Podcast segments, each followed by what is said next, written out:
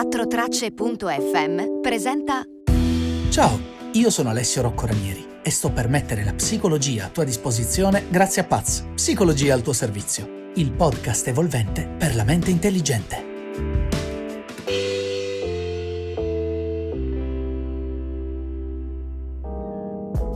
C'è chi riesce a viverci in armonia sin da quando è bambino e chi fatica a interpretare la propria anche da adulto. Può essere talmente forte o rumorosa da non poter non attirare l'attenzione o così delicata e misteriosa da passare totalmente inosservata. Per alcuni è un vero dono capace di far raggiungere vette superne, mentre per altri è un vero e proprio pilota automatico verso i fallimenti più clamorosi. Ovviamente mi riferisco alla personalità, che è quella cosa che anche se tutti ne abbiamo sentito parlare, e di certo tutti ne siamo in possesso, rimane decisamente arduo spiegare effettivamente di cosa si tratti, ma è proprio quando qualcosa di così umano sembra essere così impenetrabile che entra in gioco la psicologia. Iniziamo col dire una cosa importantissima: così come non esiste un solo tipo di personalità, non esiste una sola definizione di personalità. Infatti, se consideriamo tutte le teorie che hanno provato a esaminarla e spiegarla, dalle più antiche, riconducibili come al solito ai filosofi greci, alle più moderne, che arrivano addirittura a mettere in discussione la stessa esistenza di un costrutto così mutabile e anamorfico, nessuno sembra ancora aver trovato una definizione che riesca a convogliare tutti gli aspetti di questo fondamentale attributo umano. Useremo quindi la definizione che sto per dare come un punto di partenza, un'ispirazione sulla quale riflettere e sviluppare tutte le considerazioni che andremo a fare nel corso di questa puntata. In psicologia, la personalità è definibile come l'insieme dei modelli di pensiero la cui combinazione unica permette lo sviluppo di schemi comportamentali, cognitivi, motivazionali ed emotivi relativamente stabili nel tempo e in grado di apportare un senso di coerenza e continuità all'individuo. Trovo curioso e affascinante che la parola personalità derivi dal latino persona, e cioè maschera, termine usato per indicare il dispositivo usato dagli attori per rafforzare e schematizzare la rappresentazione di determinati prototipi umani. Il costrutto è talmente ampio che esiste una branca della psicologia chiamata proprio psicologia della personalità, atta a studiare tutte le somiglianze e le differenze che questi schemi possono assumere tra persone e gruppi diversi. Il costrutto è inoltre concettualizzabile attraverso due prospettive distinte, quella ideografica e quella nomotetica. La visione ideografica presuppone che ogni persona abbia una struttura psicologica unica e che un determinato insieme di tratti sia specifico solo ed esclusivamente di un singolo individuo, ragion per cui ci sarebbero casi in cui sarebbe impossibile fare un confronto tra questo e gli altri. La visione nomotetica invece enfatizza la comparabilità tra gli esseri umani. Secondo questo approccio i tratti di personalità avrebbero lo stesso significato psicologico, lo stesso contenuto, a prescindere dall'individuo che li presenti. Come abbiamo già detto, i primi teorici della personalità sono stati proprio i filosofi greci, Ippocrate in particolare, che con la sua teoria umorale amava suddividere i tratti della personalità basandosi su quattro temperamenti distinti associati a quattro fluidi corporei: bile gialla, bile nera, flegma e sangue.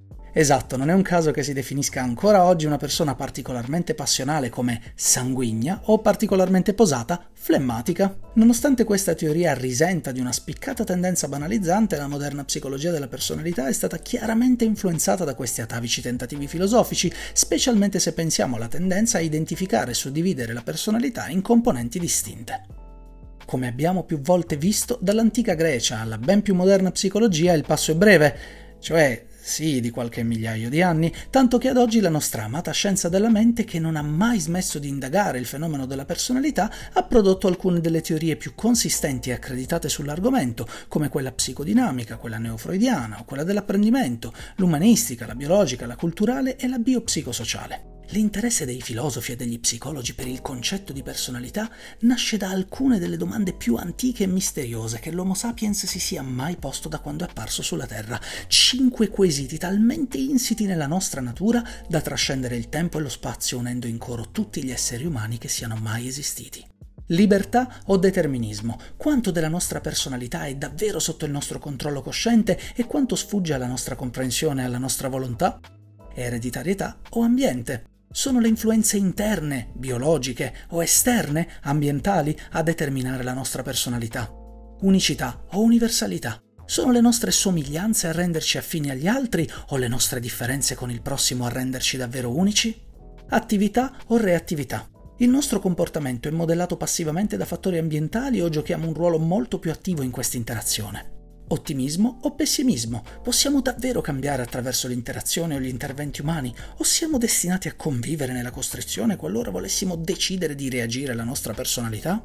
Ottimismo o pessimismo? Possiamo davvero cambiare attraverso l'interazione o gli interventi umani? O siamo destinati a convivere nella costrizione qualora volessimo decidere di reagire alla nostra personalità? Insomma, quando parliamo di questo costrutto sembra impossibile non imbattersi in domande che sembrano essere l'equivalente psicologico del quesito «viene prima l'uovo o la gallina?». Uno degli esempi più eclatanti di questa tendenza è l'annoso dibattito tra nature e nurture, e cioè da cosa davvero dipende la personalità, dalla natura o dalla crescita, laddove per natura ci si riferisce a tutte le caratteristiche biologiche e genetiche della persona, mentre per crescita tutte le variazioni ambientali e sociali con cui questa si interfaccia nel corso della vita e più precisamente nell'infanzia, come l'ambiente scolastico, l'educazione ricevuta e il rapporto con le figure di accudimento. Ad oggi sappiamo che quella della personalità non è una scienza esatta e domande come questa lasciano il tempo che trovano. Questo vuol dire che non è assolutamente detto che a determinate esperienze o asset biologici corrispondano per forza determinate personalità, ma che è la configurazione unica della base genetica dell'individuo, più le sue esperienze passate, più la casualità della vita a produrre come risultato quel sistema di adattamento più o meno congruente che in psicologia chiamiamo personalità. Il primo tentativo della psicologia moderna di analizzare il costrutto della personalità si deve alla teoria psicodinamica. Questa, originata dal bagaglio teorico lasciatoci in eredità da Sigmund Freud, ipotizza che il comportamento umano sia il risultato dell'interazione tra tre componenti mentali, l'io, l'ego e il superio, e che la personalità si sviluppi secondo una serie di fasi dello sviluppo psicosessuale. I teorici neofreudiani come Adler, Erikson, Jung e Horney ampliarono le teorie di Freud, ma concentrandosi maggiormente sull'ambiente sociale di riferimento e sugli effetti della cultura sulla personalità. Successivamente si svilupparono le teorie dell'apprendimento, definite così poiché ponenti al centro proprio questo processo. A questa corrente appartengono teorie come il comportamentismo, che considerano le azioni di un individuo come risposte generate dagli stimoli esterni. La teoria dell'apprendimento sociale, ad esempio, ritiene che la personalità e il comportamento siano determinati dalla cognizione che ha un individuo sul mondo che lo circonda. La più recente teoria umanistica sostiene che il libero arbitrio soggettivo di un individuo sia la determinante più importante per capire la sua personalità e che questa sia legata al suo sistema di valori interno. Psicologi umanisti come Abraham Maslow e Carl Rogers credevano che le persone si sforzassero di autorealizzarsi secondo quella che era definibile come la migliore versione di se stessi. I moderni approcci biologici si concentrano invece sul ruolo della genetica e del cervello nel plasmare la personalità. A tal proposito, anche le teorie evolutive esplorano come le variazioni delle singole personalità possano essere radicate nei lunghissimi processi di selezione naturale.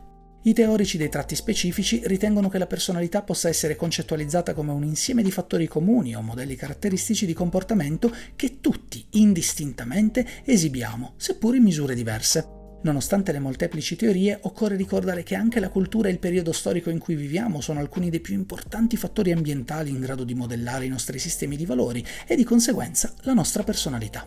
Non è un caso che generazioni diverse dalla nostra ci sembrino accomunate da tendenze caratteristiche, ma che le stesse somiglianze ci sfuggano quando si parla della nostra stessa generazione di appartenenza. Un'altra branca in cui opera la psicologia della personalità riguarda lo studio e la cura dei problemi che possono insorgere nella stessa. Questi problemi vengono definiti da noi psicologi disturbi della personalità e possono influenzare seriamente la vita e la capacità di una persona di, beh, funzionare. Non esistono statistiche certe riguardo il fenomeno in Italia, ma stando all'osservatorio americano del National Institute of Mental Health, che riferisce che circa il dieci per cento della popolazione adulta negli Stati Uniti presenti i sintomi di almeno un disturbo di personalità, con ogni probabilità le stime globali del fenomeno non si allontanano di molto da questa proiezione.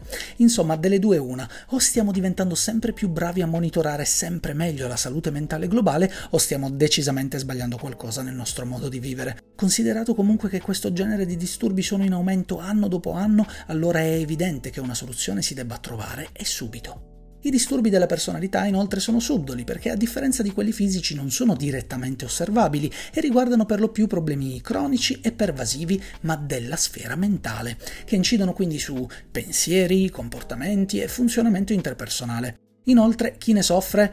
Beh, non sa di soffrirne e questo rende le cose un tantino più complicate. Il manuale diagnostico e statistico dei disturbi mentali elenca attualmente dieci disturbi della personalità. Alcuni sono ovviamente più preponderanti di altri, come il disturbo antisociale, quello borderline, narcisistico o il disturbo ossessivo-compulsivo. Il mio consiglio per vivere una vita soddisfacente è quello di fare attenzione ai propri processi mentali proprio come si farebbe con quelli fisici, e nel caso in cui si noti qualcosa di particolarmente scomodo o dannoso, non avere paura di parlarne con il proprio psicologo di fiducia. Io spero che questo podcast ti sia piaciuto o che tu possa averlo trovato utile. Se così fosse, ti chiedo di aiutarmi nella mia missione di divulgazione e di consigliarlo a qualcuno a cui pensi possa interessare. Ti ricordo inoltre che puoi sostenere il mio progetto comprando il libro di Paz, Psicologia al tuo servizio, o supportandomi su Patreon. Se hai dubbi, domande o proposte di argomenti, puoi scrivermi al sito w w w punto alessio rocco ranieri punto com. Io ti ringrazio per l'attenzione che mi hai dedicato e ti do appuntamento al prossimo episodio di Paz, il podcast evolvente per la mente intelligente. E che la psicologia Psicologia sia con te.